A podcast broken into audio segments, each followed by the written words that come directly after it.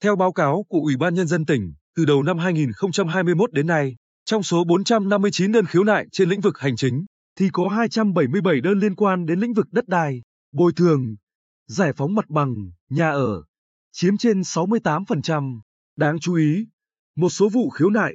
khiếu kiện phức tạp liên quan đến đất đai, giải phóng mặt bằng là các vụ việc cũ nhưng chưa được giải quyết dứt điểm, hoặc những vụ việc đã được cơ quan các cấp có thẩm quyền giải quyết nhưng công dân không đồng ý, tiếp tục khiếu kiện với thái độ bức xúc, gay gắt. Như mới đây, Chủ tịch Ủy ban Nhân dân tỉnh đã có buổi tiếp xúc với các công dân của tỉnh vừa ra Hà Nội khiếu nại các vụ việc liên quan đền bù giải phóng mặt bằng. Đây là các trường hợp khiếu kiện kéo dài, dù đã được các cấp, các ngành từ địa phương đến trung ương đưa ra các phương án giải quyết, song người dân vẫn chưa chấp thuận. Tại buổi tiếp, Chủ tịch Ủy ban Nhân dân tỉnh Nguyễn Phi Long rất chia sẻ với các công dân đa phần là người lớn tuổi. Tuy nhiên, Chủ tịch Ủy ban Nhân dân tỉnh cũng khẳng định, nhà nước không lấy gì của dân và cán bộ không được phép làm trái quy định pháp luật. Những trường hợp khiếu nại của công dân,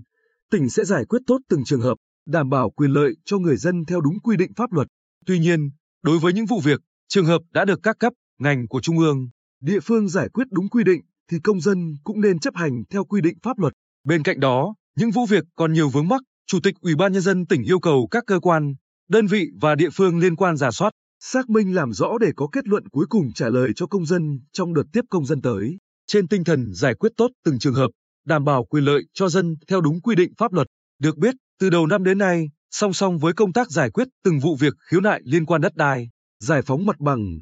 ngành chức năng cũng đã tiến hành hai cuộc kiểm tra tại hai đơn vị. Qua đó, ban hành kết luận thanh tra một cuộc, phát hiện một đơn vị có khuyết điểm, sai phạm. Cụ thể, qua thanh tra, huyện Phú Mỹ phát hiện việc cấp giấy chứng nhận quyền sử dụng đất cho vợ chồng ông NVT và bà NTTT ở thôn Xuân Bình, xã Mỹ An, triển khai dự án trồng rừng sinh thái kết hợp chăn nuôi vượt diện tích so với thực tế 2.724 m2 đất. Vì vậy, ngành chức năng đã hủy quyết định cấp giấy chứng nhận quyền sử dụng đất và thu hồi diện tích đất nêu trên về cho nhà nước. Đồng thời, chuyển hồ sơ vụ việc sang cơ quan cảnh sát điều tra công an huyện tiếp tục điều tra, làm rõ để xử lý theo quy định pháp luật.